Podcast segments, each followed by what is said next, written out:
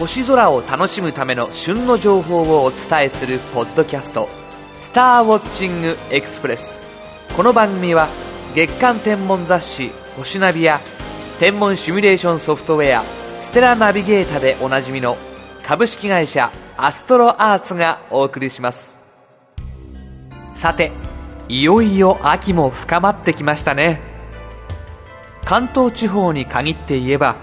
今年は春先から晴天に恵まれず、すっきりしない夜空が続いていましたが、秋になってようやくきれいに澄んだ星空が見られるようになってきました。標高の高い場所ではそろそろ紅葉が見頃のようですが、東京だともう少し先に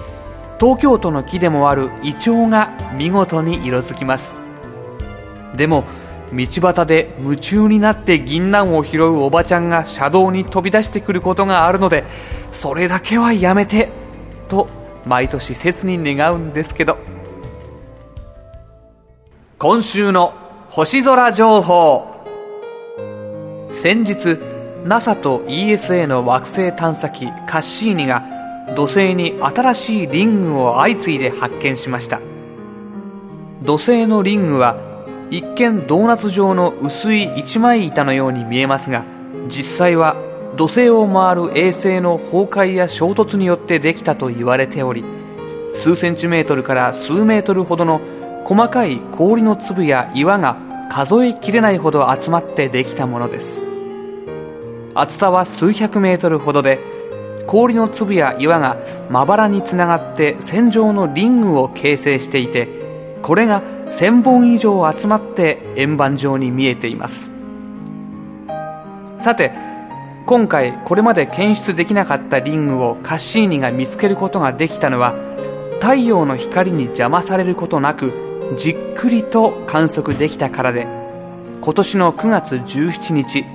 カッシーニはじゅうにじかんにもわたり土星の影に入り、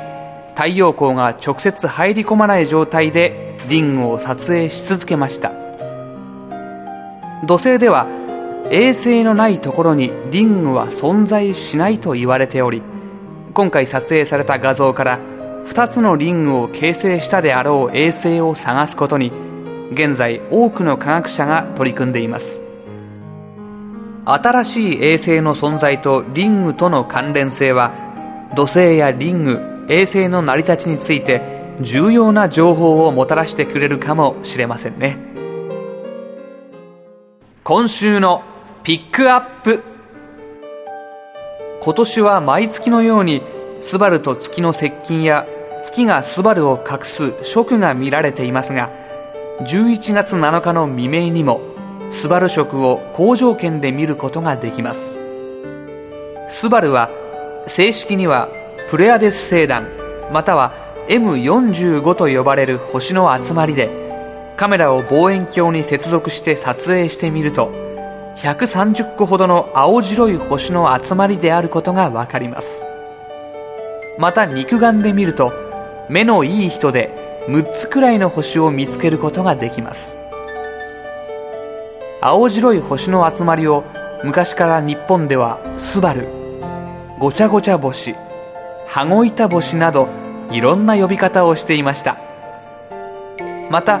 清少納言の枕草子の中では、星はスバル、融筒、彦星と紹介されています。今の言葉に直すと、星の中で一番きれいなのは金星や彦星などあるけれど、やっぱりスバルが一番となり、昔から日本人にとってとても馴染み深い星であることがわかります。今回のスバル食は月が満月を過ぎたばかりで大きく明るいため、肉眼で直接見ることはできませんが、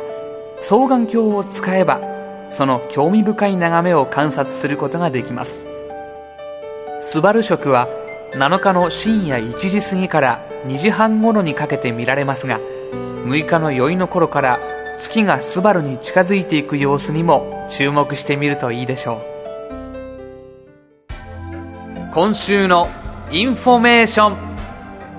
発売からじゅうごねん、バージョンを重ねるごとに進化を遂げてきた天文シミュレーションソフトステラナビゲータがバージョンはちになって新登場。過去、未来、場所を問わず全ての星空を自由自在に再現します。最新バージョンでは地上風景の スリーディー 表示や月や火星など他の太陽系天体から見た星空の再現、さらには地球フライトモード、太陽系および恒星間航行も実現。また観測者向けにはひゃくさんじゅうはちまんこの銀河データベースやオンライン天文サーベイ画像サービスの写真製図表示もサポート。さらに